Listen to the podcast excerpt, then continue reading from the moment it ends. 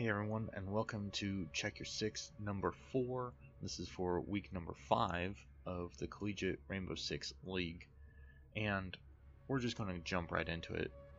This is the recap from week five matches. Last week, I went over matches that seemed like it was going to have a big impact on either their group or their division within the CR6 breakdown.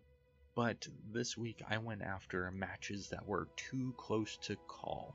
Things that were going to be team dependent and player dependent and just see how they show up to play. So first we had CSU Sacramento versus Simon Fraser.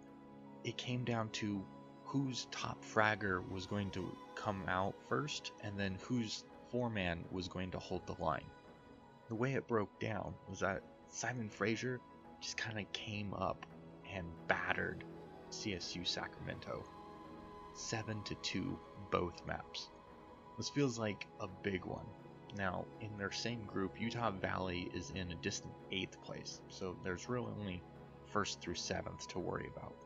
And Utah Valley is 0 and 5, so there's pretty much no way they're going to scrape out anything significant against these two teams in terms of where they stand and where they fall at the end of the season. So Simon Fraser CSU, unless they have something drastically bad happen to them, they'll still be in that top five seating, no problem.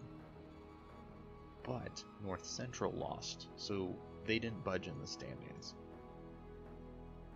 But everyone else in their group won.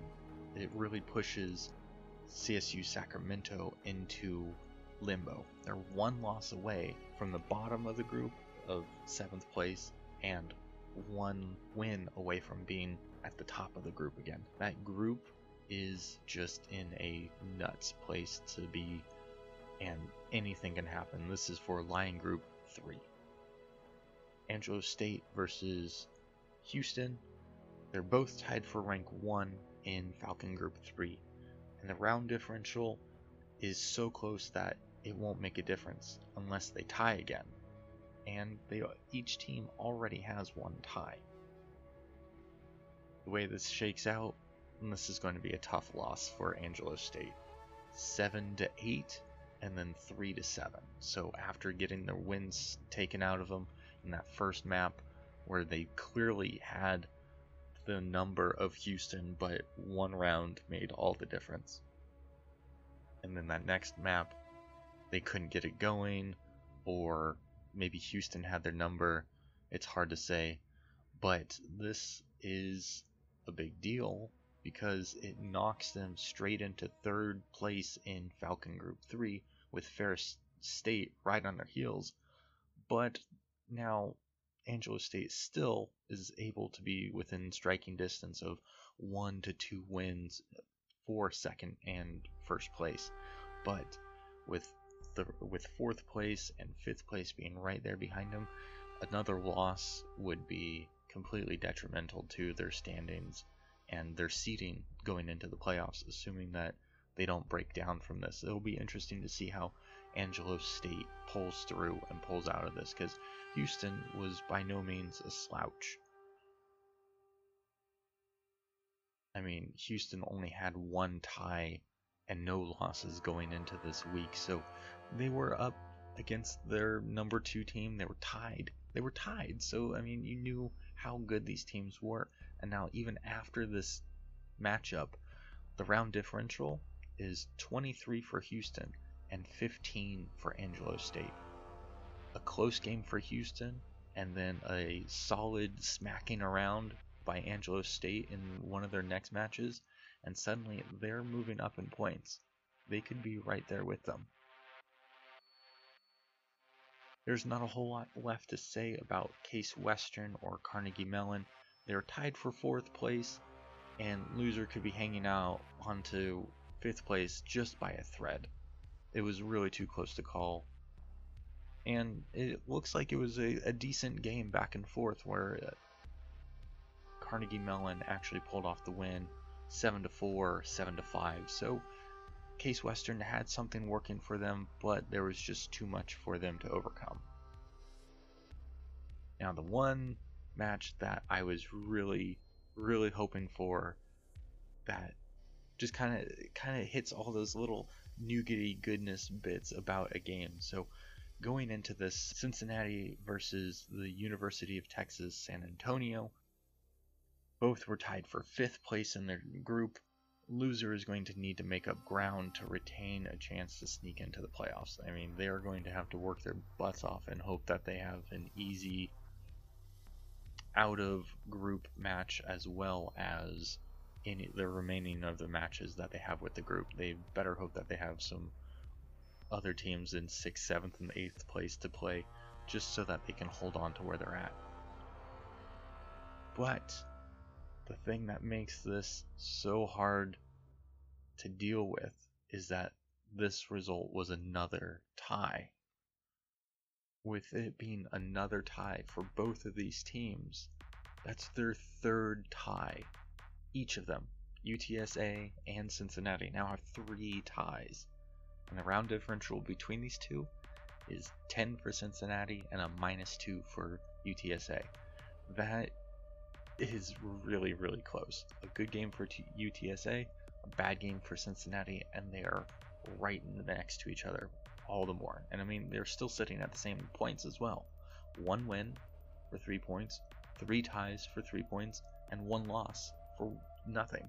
So they're both sitting at six even after the match against each other. That's how close these teams are participating against each other. One of these teams is going to have to figure it out. Otherwise, it's going to come down to round differentials on who qualifies for the playoffs. And that's not where you want to be. And you, you don't want to be edged out by round differential because that would be super deflating, to say the least. And the seventh place team, Ryerson, they're one win away from being ahead of both Cincinnati and UTSA. Mean, Central Penn is an 0 5 team, so there's no way Cincinnati, UTSA are finishing eighth. Ryerson, they, they could be in some trouble if, if uh, Central Penn figures something out. But I don't think that's going to be the case. Now, Ryerson could make a poll, and if they can either edge out the round differential difference between them and UTSA, like I said, UTSA is minus 2, Ryerson minus 14. If Ryerson can figure out two good games in the next four weeks, UTSA could be in trouble. Cincinnati could be in trouble.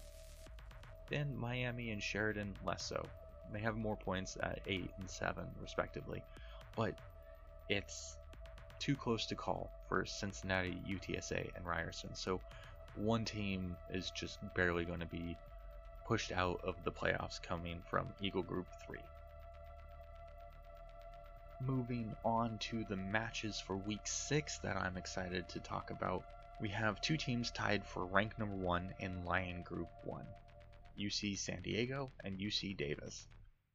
13 points apiece, four wins, one loss. But here's the kicker UC San Diego has a behemoth of a round differential 50. 50 rounds. Now, UC Davis has another round differential that's nothing to laugh at by any means. But when you compare it to the 50 of San Diego, I think they've played some really, really weak teams, or they're really just that good.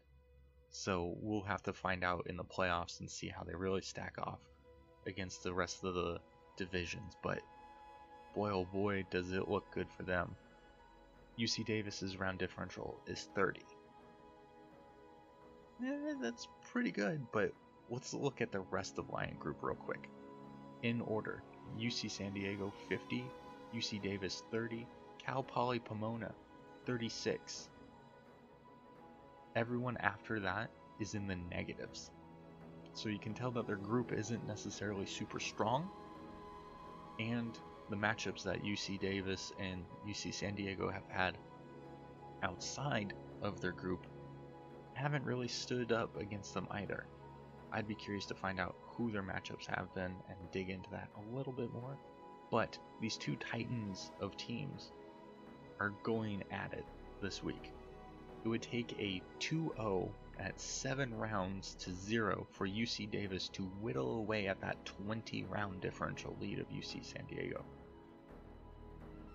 UC San Diego would basically have to say, we don't have enough players to play our match, have a 2-0 of 14 rounds, and even then, it doesn't change the round differential. It would change points, so UC San Diego comes back and wins another game, and they're right back with UC Davis. Not too terrible of a way of things to go. And they're heads and shoulders above the rest of their group. Maybe they take it a little easy. Maybe they use this matchup to play some strategies that they haven't done before. Or maybe they lock down and be like, this is our first strong opponent and we have to come and bring it. I hope they stream this match. That's all I can really say. Back to Simon Fraser, and their opponent this week is Embry Riddle. 10 points to 9 points. Difference of a tie and one loss. Simon Fraser has one tie, one loss. Embry Riddle has two losses, no ties. The round differential between the two, 19 and 17. That's a two round round differential advantage for Simon Fraser.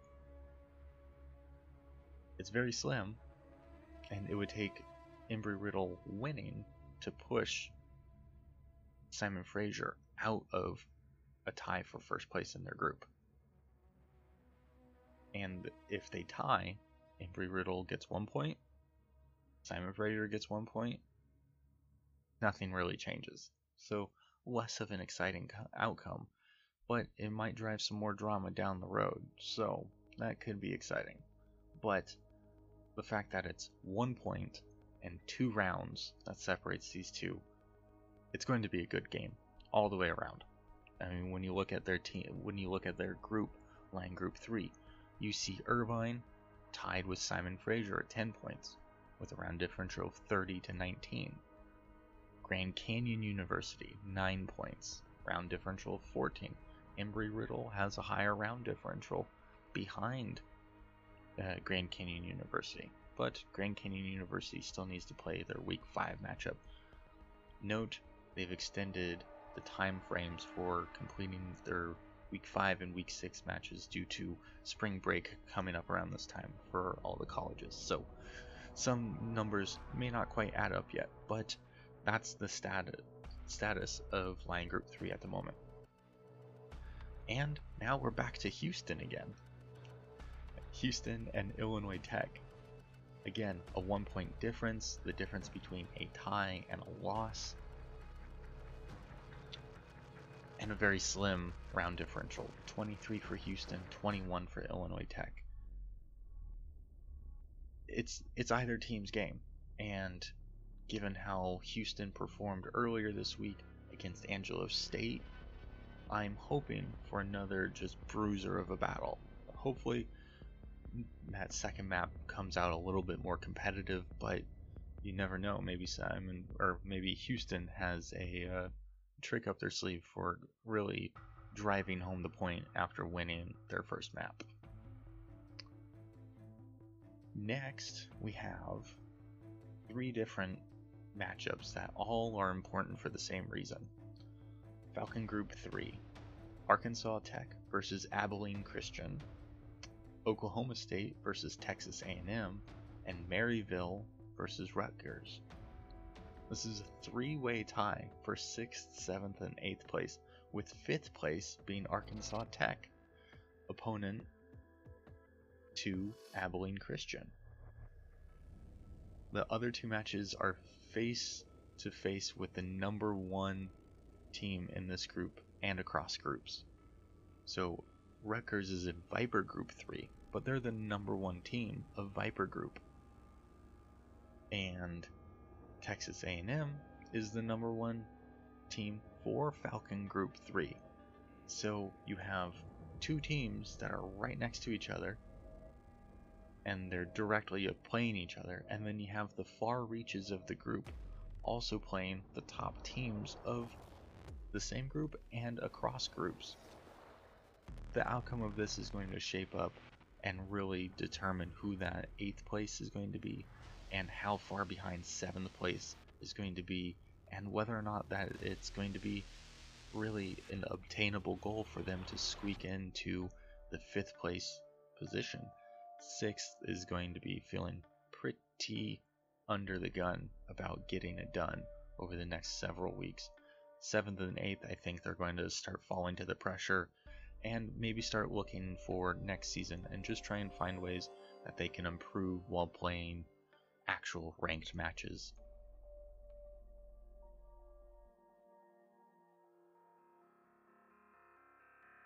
Last but not least, we have West Virginia versus Norwich.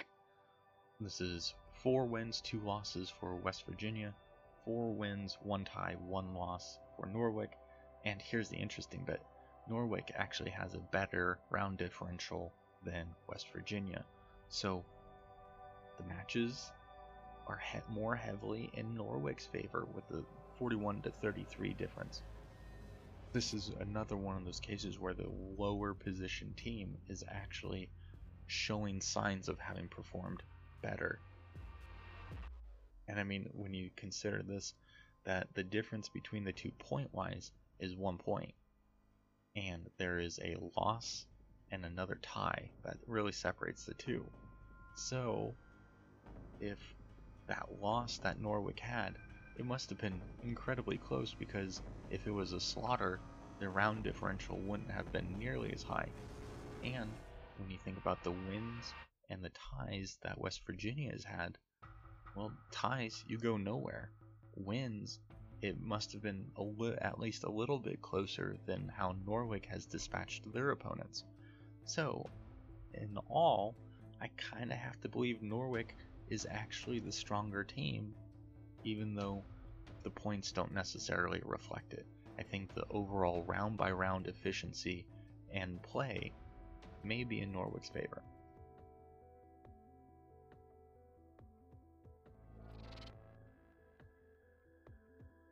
And what I started off this podcast with was talking about the teams with the perfect record.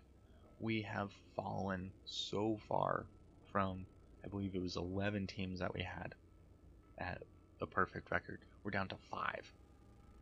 And only one group has more than one team. So Ohio State and Ontario IT, 5 and 0. Round differentials 53 and 47. Falcon Group 2 has Iowa State with a round differential of 51. Falcon Group 3, Texas A&M and they've only played four matches, so we'll make sure that they can pull through on their week five. And then Central Florida with a round differential, the top of round differentials, 54. As a bonus, I got to interview and play some casual matches with the team from California State University, Long Beach. They were runners up to the fall season, and they have definitely a unique style of play, drafting, and how their team came together is a funny story that almost just seems too good to be true. After a 30 minute interview, we got to go into some casuals, which you can find on my Twitch channel, my Mixer, or my YouTube channels as well just do a search for Warlock Call on your preferred platform and you will find it on my latest VOD. So, we're going to hop into that interview, and I will see you all next week covering the Week 6 matches.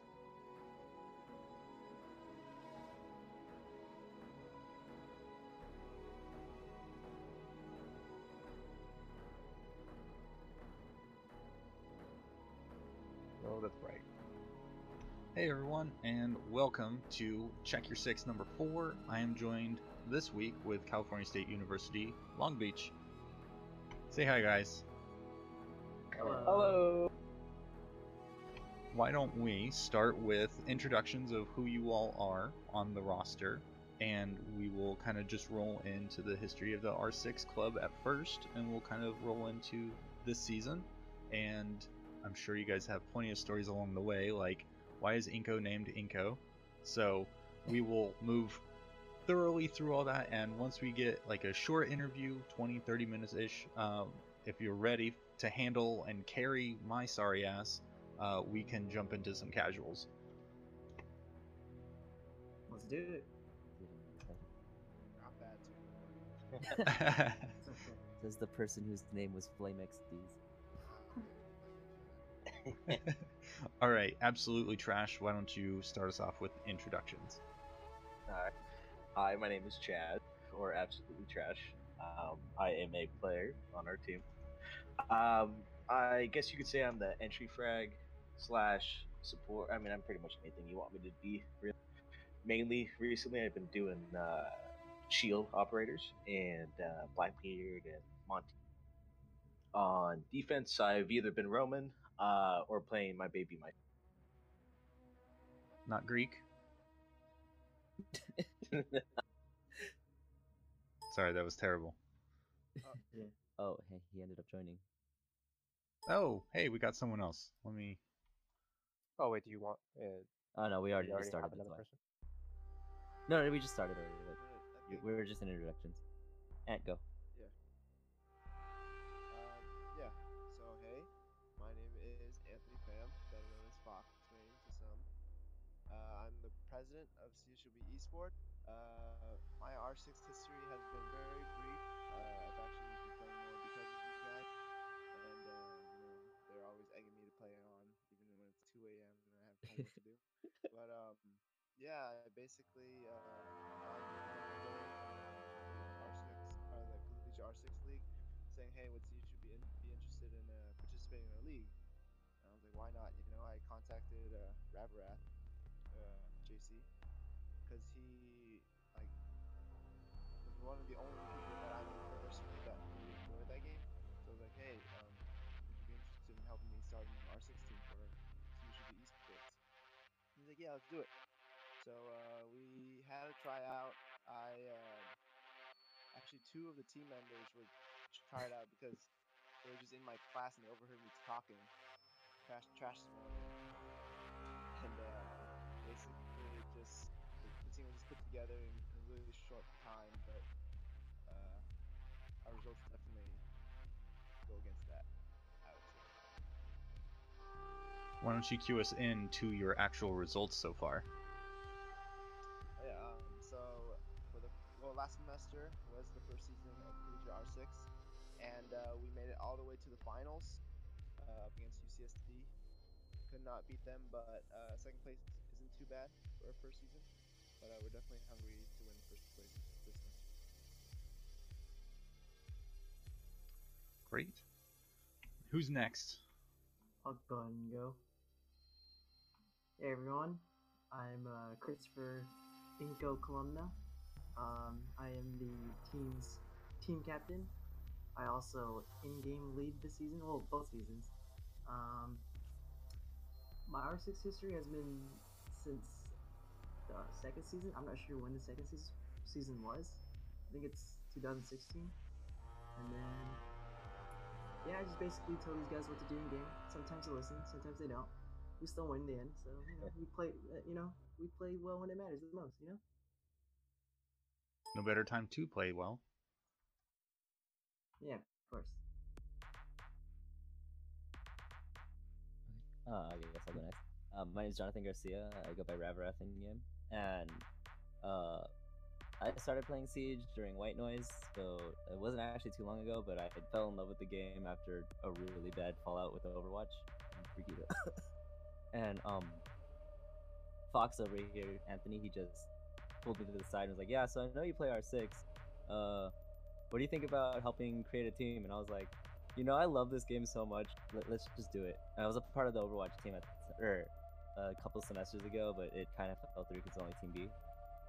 But then we decided to post like a, or set up a tryout period, and then we only got like three or four names, and I was like, "Well, I, I don't know how we're gonna do this with only four people, but let let's just let's just see what happens." And I was planning to get a couple of my friends that were like relatively high elo to help us with the tryouts, but then one of the other uh, board members messaged me that two other people wanted to try out like the day of tryouts. So literally they got tried out two hours prior to tryouts, and that's Inko and Timmy over here.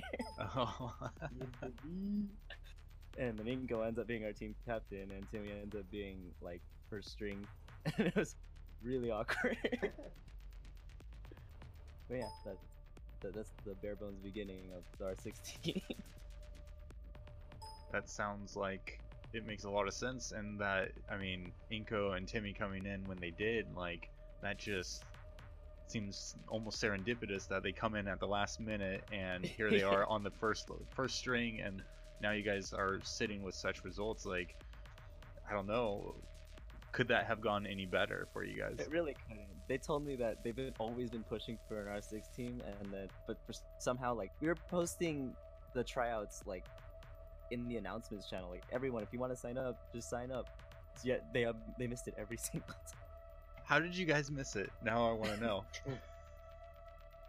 Um, I wasn't really active in the Discord as much at the time, but I had a friend that was an officer in the club, so I asked him about it. And for me, I just I kind of knew that there might be one, but then when they sent out the uh the like the the link to sign up for tryouts, I didn't see Siege on there. But they also gave a section where like you can choose a game that's not like on the the choice of games. So I just typed in Rainbow Six Siege, and eventually I got an email for, hey, this is what tryouts are. And the rest is history. Well, I guess it all ends ends well. So we'll we'll keep going with the introductions. So I believe it's just Timmy left. Hi, uh, my name's Hi, Timmy. uh, Oh, my name's uh, Timmy Kong, and I I go by Smash Diggity in uh, Rainbow Six Siege, and uh, I'm the hard breacher of the team. I have I've been playing this game since the first year uh, that it came out, and right now I'm sitting over a, a thousand hours in the game. I've been playing this game a lot. I really love it. Nice. Now that that's a nice round number. With now for people who aren't familiar with necessarily your guys' formation, you mentioned positions like breacher and uh, some other positions, but is it is that how everything just kind of played out? Everyone kind of knew their role to begin with, or how much like coordination did it take to figure out everyone's role once you got your main squad together? I think the majority of us could play every type of character in a sense. Like everybody could kind of play hard breach, everybody could play support, anchor, all those kind of uh, categories. Um, and I think with that, it's that's when Rav and uh, Ego and pretty much the coaches just sat everybody down and just try to pick what people like the best and everything like that. But I think more than anything, we all kind of could just play the game. We know how to shoot the guns. We know how every gun works and I think it just kind of was formed after that.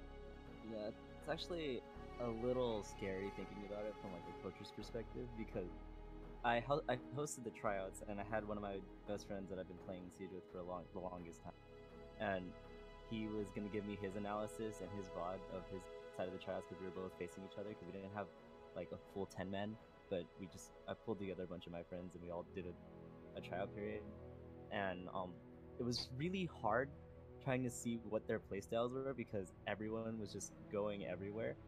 And it it took me like a couple days to realize that everyone is kind of just a flex main because you see what we want to play that round and then everyone builds off that. And then i don't know how they do it but you guys just pick random ops every single time. If you look at this statistically it's it doesn't make sense. Yeah, like uh, from what I saw from our tryouts and the first couple times we played, well, uh, I noticed that our skill level you're was lagging a like. little Sorry about that. Yeah, be better. Am good? it's still lagging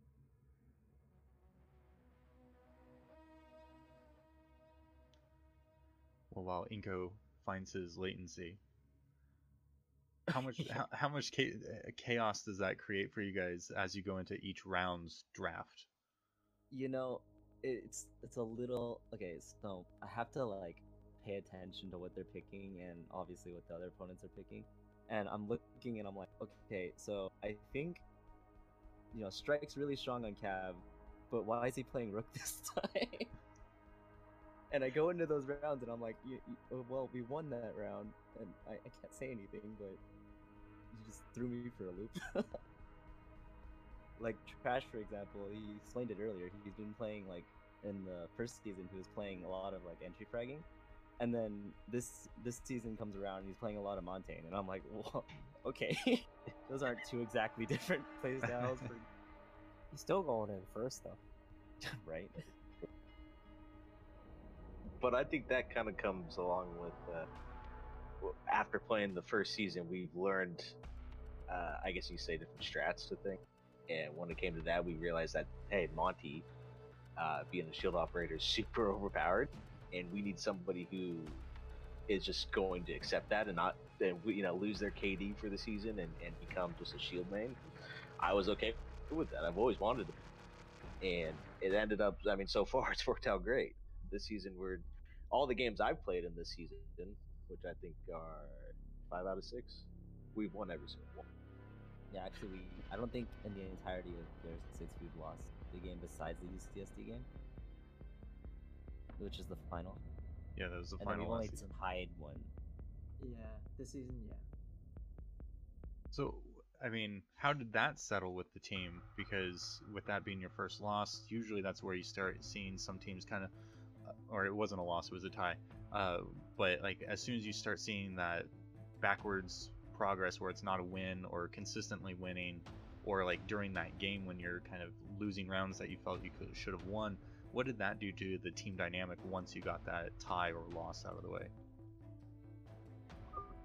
Personally, with the tie, uh, I kind of tell the team to brush off any like ties or anything that goes wrong in the game, just so that it doesn't get to us. Like I specifically said at the beginning of the season, last season, that I don't want anyone being toxic to anybody, and like if that if you're toxic, then I don't really want you on the team. So if you're gonna be toxic, I want you to get off the team as soon as possible, because I feel like it's a team game, it's a team sport. You have to work as a team. When one guy's down, the whole it's gonna bring the whole entire team down. So it's better just to keep your heads up and like hope for the best and like play in a good mindset rather than just like, hey, oh, we're gonna lose now because you know we keep messing up or anything like that. It's just, in, in my opinion, it's messing up and then thinking about it too much will only be the downfall of you know the match. And I've seen that firsthand because usually, um, if teams have played before and they have VODs on Twitch Mhm. from you know a player uh, uh, streaming or whatever, you, you could see how other teams, as soon as people start messing up on their team and they start calling them out, you can see how people get super frustrated with that. Others, as soon as that, it's it's it's like clockwork. As soon as that happens, they fall apart, and, and it's just it's just easy pickings, I guess you could say at that point. Yeah, and I'm not gonna say that like we're a perfect team. We do, you know, call it. We don't. Yeah, we we do call each other out, but then we brush it off shortly after. Like this last our our, our last match on, land, like there's a couple times where like we we all made mistakes, but then I we all just said it's good, no problem. It's it's in the past. We have to just move on, and then we're good. We play the keep also playing. Really hard to be angry when you can hear Chris screaming across the entire building. bum, bum, bum, Hey, hey, bum, bum. we gotta we gotta win, dude. Whatever it takes. If you guys, if I want you to kill that guy, I'm gonna scream at the top of my lungs. You gotta kill him. I agree definitely zero, like though. to add uh, that overanalyzing is one of the main things that causes people or causes teams to fall apart. You know, they like to call each other out, and that's not good for the team dynamic. Yeah, and like with our team, it's not really like I, I was, I was trying to put before. It's not really a skill gap thing. It's more of a communication thing. I believe in our, our team's you know skill and our and our gunplay. It's just you know the communication. If we can't communicate, our gunplay can't be at you know the highest point, or you know our gameplay can't be on point because we're not working together. And it's a team game, so we have to be a team. And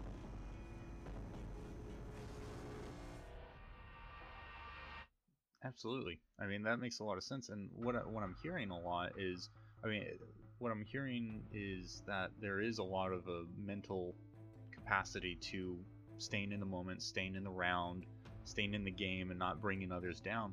How much do you think mental fortitude plays into R6? Maybe more so than other games, or less so than other games, or is it just the same as other competitive games? Uh, so I would say Rainbow Six has like what's the word? It, it's a very high stress environment during rounds. You know what I mean? Like Oh yeah. how, how do I explain? When you're in game, like the rounds, yeah, they're really short, but they feel like they're really long. At the same time, they feel like they're really short. And when we spend a lot of times doing nothing and analyzing, then like we, you, you end up losing rounds because you think too much, and we have to get into that mindset to just go out and do something. And when we just start doing things that don't work with the team, we all get, or some of us start getting angry. But I don't know, like this team. how do I explain it? I, I'm like at a loss for words for this, but this team, we mesh really well together because, like I said earlier, we're mostly flex mains, and they can kind of just like play off each other really well, and that's how we get away from like that anger feeling that we have because we have that free reign to play whatever we want, like however we're feeling. Like so in some games there there's roamers, right? And we have Strike that likes to play Cav a lot. But when the other team is really, really strong at roam clearing and he can't play Cav, then we have Trash flip onto three speed and run around the map or with Strike, or they both go in the site or something. So it's like it's hard for us to get mad at each other per, per se because we're not locked into like certain roles, you know? Yeah, it sounds like you guys are more of a free-form team as opposed to having necessarily a plan. It's almost like you've already been punched in the face, so you just kind of go with it. Is that fair to say? Where it's like you guys are just in that moment, you're you're feeling each other's out, feeling each other out with their mental states, with your actual play. So maybe someone's not pulling, not able to pull off the Cav that you know they're capable of, so you swap out, and then you just kind of play off of that. I mean, being able to make those audibles is great, but is that kind of your game plan going into each game, into each round? Um, usually when I notice someone not doing well, and I, I just I, I, I go in and ask them and say like, hey, like if you're not feeling you know that role, you can go and switch. I don't mind. But if you want to keep playing that role, go ahead.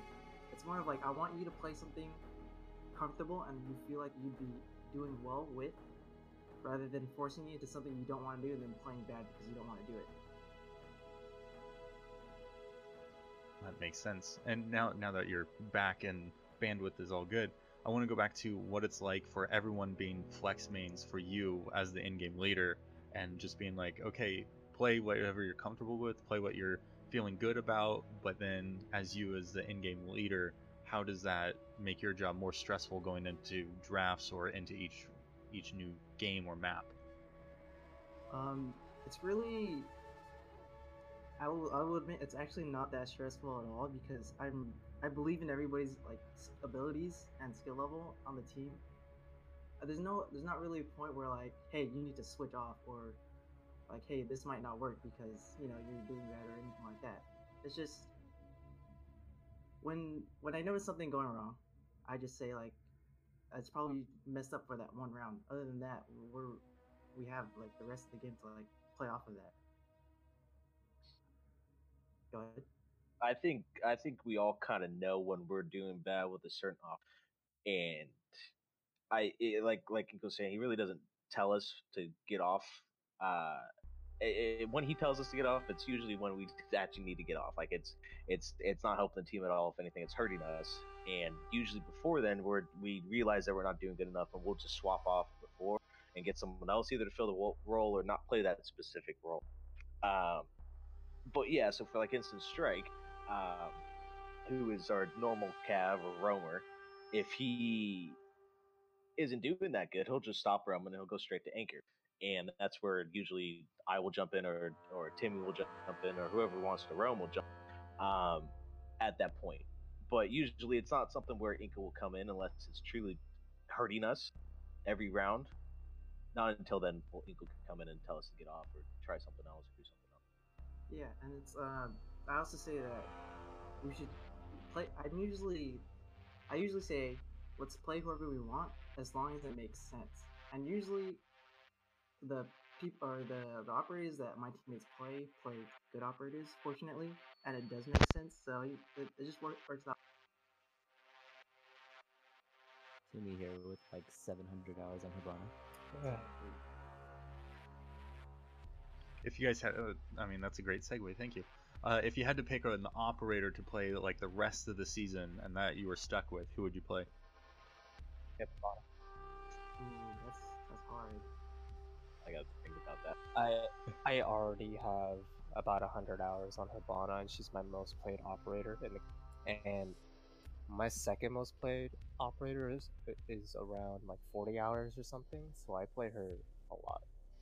Uh, when I first bought her, I thought she was kind of cool, but then I just kept playing her and playing her, and I I grew to really love her. I don't know, there's something about her that I just really like. Three speed. Yeah, three. speed Okay, card s- breach. So if you could, if, if it's not an operator to play the rest of the season, who is your first operator love? Like, who is the one that clicked with you first? Blackbeard. IQ baby. Jackal. The black right away. he was insane. He had a bulletproof shield on the front a of his gun. He was too. invincible.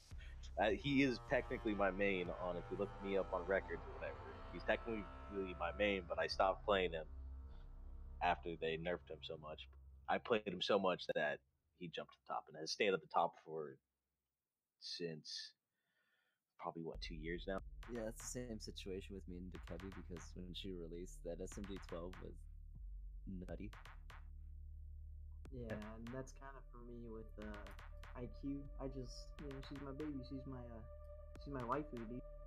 She may, she may be useless, but when she had frag grenades, Bring back frag grenades. So then, now we know your your first loves, but how does it work out with new operators becoming available and like figuring their playstyle out, how they fit into the meta that you know of, but then also when they get released, like Kaid and Nomad being able to play in competitive now, how does that shake up your thinking or like changing that order of operations or order of operators that you choose to go through while, while you're in draft? It's actually a pretty big deal, uh, especially with uh, Kaid's case, because Kaid has uh, basically hard breach denial. And just recently, in our last CR6 match, I decided to try out Kaid. And it was a decision made be- between me and Trash because I consider Trash to be the second brain of the team. Um, it just we need more, I guess, hard breach denial. So that'd only make more sense if I would go, or someone would go Kaid. Uh, more likely an anchor than a Roamer, because Kaid is a four armor, one speed operator, and he does have an ACOG on his shotgun, which is really good. It just makes more sense for someone to actually, you know, an anchor to play someone who can deny hard breach, especially on uh, So, do you think that the new operators coming into the competitive season for both, or for both the collegiate R6 and the Pro League, are are they going to have a dramatic impact on how these matches go, or like a top tier team going to kind of fall because of what Kaid or Nomad bring to the table? I mean, the fact that Cade can electrify a hatch is pretty. Uh, it's never it's it's never happened. Um, so I think that's going to dramatically change. I, I bet we would see more of a uh, a Kaid more than anything now, um, compared to maybe even a Bandit, because he has the potential of throwing that thing to a hatch, and hatches are always the biggest things to deal with. Um, I think. Well, I mean, I think Pro League just kind of started with that, so I haven't really watched any of, of their games with it. But I could imagine that Kaid's going to be highly picked. Any other opinions? Yeah, I honestly think that uh, if a Thatcher's banned, then Kaid is going to 100% be picked on maps like Clubhouse. It's all I feel like Kaid is kind of situational, but he's good for the most part because of the fact that he can electrify hatches and hatches, like what Trash said, are a really big deal when it comes to gameplay and siege because that's that's a whole nother like, entrance to a bomb site or a rotation because it's just it's just amazing. Well, like if you can elect if you can deny a hatch player, then it's it's basically almost game over at that point. Absolutely. Hatches are the first thing that I forget about when it's a new map where where I'm just unfamiliar and it's like, oh, great, there, there's a hole in my head from the hole above my head. Yeah, that's something that just I attribute to like something that's super amazing about Siege and its protocol gameplay because uh, there's no other shooter with like a full, a practic not fully destructible environment or fully destructible environment, and being able to play that vertical gameplay is the dynamic of Siege that's like underutilized, but also it's like the most unique factor.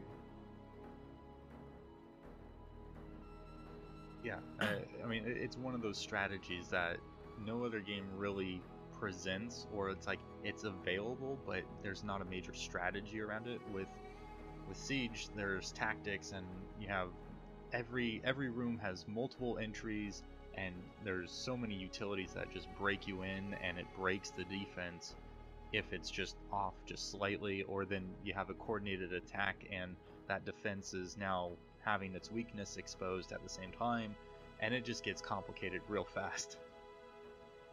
It definitely does. You can get shot from anywhere, and that's with a lot of people that come in that never played the game before. They never expect. Uh, I will. ad- honestly kind of does get overwhelming. Oh, I'm sorry. Oh no, go ahead. You're you're just fine. Yeah, It honestly kind of does get overwhelming uh, when you have all this uh, vertical gameplay and you have all these all these destructible environments. There's a lot of things that you have to keep in mind, and uh, it's really hard for newer players to get into the game because they don't know any of that yet. I I still consider myself very new. I've probably got uh, 150 hours in, probably somewhere in there. Um, but I, I have to admit those pixel wide shots peering through a doorway where it's like, oh, you saw movement and it just happens to be my head. That's like the most like rage inducing. Like I just want to toss my my mouse where it's just uh, you can't prepare yourself against that other than knowing that it's going to happen. And this is one of the first games where I felt like the level design actually really truly impacted how you play the game. Every map is so complicated. You could spend hours just kind of dissecting it room by room, hallway by hallway. Yeah, um, in terms of strategy, uh, I really try to implement like our own like vanilla strategies. Like it's not recycled or anything. If, it is recycled, then it, I mean, it's okay. But I feel like if it's recycled, no, someone's gonna know it, and someone's gonna know how to counterplay us, especially if they like know the map a lot and if they watch a lot of Pro League. Because I feel like that's where a lot of players get their strategy from is from watching, you know, VODs or anything on, of Pro League. So with our team, I like to implement strategies that we come up with as a team, or I come up with. That way, you know, no one's gonna know what we're gonna do because it's never been seen before. I imagine that from things like the Invitational that you saw some strategies come out, and then in that very next week of your collegiate R6, you ended up seeing that strategy, or someone ended up seeing it. Yeah, it's just, I just feel like it's a lot safer to go with something from your own mind that's never been seen before than something that yeah has been tested, but can easily be you know outplayed because it's been tested and been seen by millions of people. Yeah, and I think Pro League kind of forms how the game kind of gets played. Like after, so after like uh, this new season where Kaid and, and Nomad are on there, they're going to be played a lot differently in Pro League, which means that most likely people are going to learn stuff from there, and that's how rank's going to be. And then people realize how different abilities that uh, that they didn't realize before they made it to Pro League with these operators and and how they could work and how they could do certain things because I feel like uh, Pro League kind of shapes ranked and gameplay just in, in general. Let's see. Yeah, um, even in CR6, like people, like what the standard is on rank, is what would people would sometimes use on sometime use would sometime would use on CR6. Sorry about that. And it's just like, hey, like we've seen this on ranked all the time. We can play against this easily because it's it's basically copy pasted from ranked, and that's we play ranked almost every single day or every time we practice, so we know what to do about it already. So it's not really like challenging for us to play against teams that use the ranked strategies because it's standard now. Yeah, I think that's actually. I want to go off on a little segue on like the difference between ranked and a league setup because in ranked, most of the time you pair with randoms. Yeah, you can five stack and you you can do these same strats from league matches like in your game. But the difference is that both teams are full five stacks and both teams have played with each other, have communication. Like in ranked, there's a lot of times you join in and no one's talking on their mics, or someone's got 121 ping and you know they're from some other country. So like you just it's it's not like you have 100% of the team utility but in a league match that is absolutely available to you and that's the difference between ranked and our actual like cr6 league matches. So we try to build off of that. So like doing rank strats don't work because everybody everybody's seen the rank strat. But if we can do something totally crazily different but all five of us are coordinated and ready for that, it throws everyone for a loop because they see something that they've never seen before, but for some reason it's worked. And it's just really funny when people try to do that in ranked and then realize there's two people trying to do like five person strategy. yeah. All right, we are 30 minutes in.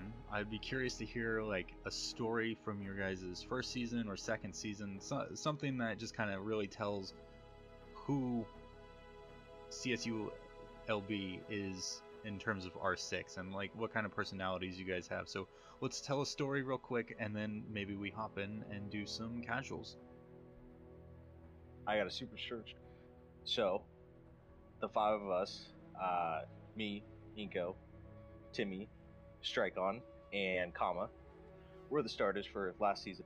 And we made it all the way to the semifinals, or all the way to the grand finals, with a player, Strike-On, who didn't talk. He uh, doesn't like to talk at all, or talk that much, so we made it to the finals in a game that is solely focused around communication without a player that talks. okay, so that's that's something that I don't think anyone knows, but Strike-On just doesn't say anything in any match ever. You just you'll be playing and all of a sudden everyone's markers above their head and you're like, oh, oh, Strike-On interrogation! Everybody look out! He's getting better. He's calling out a lot No, more. and then it blew my mind. It absolutely blew my mind. Just out of nowhere, I was listening to the VOD, and you just hear in the like the back of your brain, interrogation. Yeah. It's the like- first word he ever said in a match. and to think that I would have someone on the team, I would keep someone on the team who doesn't talk, has to say something about his skill level. It has to. There's Yeah, no way there's- I would let someone.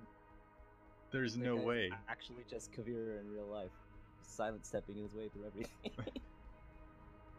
That's insane that you made it all the way there into the finals with a guy who just doesn't talk. That, that I mean, I think you said it, but like that goes against everything that R6 is. Wow. He's getting way better now. He's, Yeah. he's But- talking a lot more, which is And that's really good. yeah, that's really great. I mean, that speaks to how much he wants this, how much he wants to be an, an advocate for the team, and like that's how you grow as a team. Like you start coming out of your comfort zone and you start taking on more responsibilities. The fact that most of you are flex players is, well, that's a big check mark. Strategy complete. Yeah. You know, sometimes, like I've said this before, I said this yesterday actually. The fact that he's actually talking now makes me kind of feel like a proud dad, you know? Like my boy's finally, you know, waking up. I totally get that. That's it for me. That's it for the Summoning Hours Check Your Six podcast for the week. I will see you in a little bit as soon as we get more information on week six matchups. Don't worry about a thing, because I've got your six.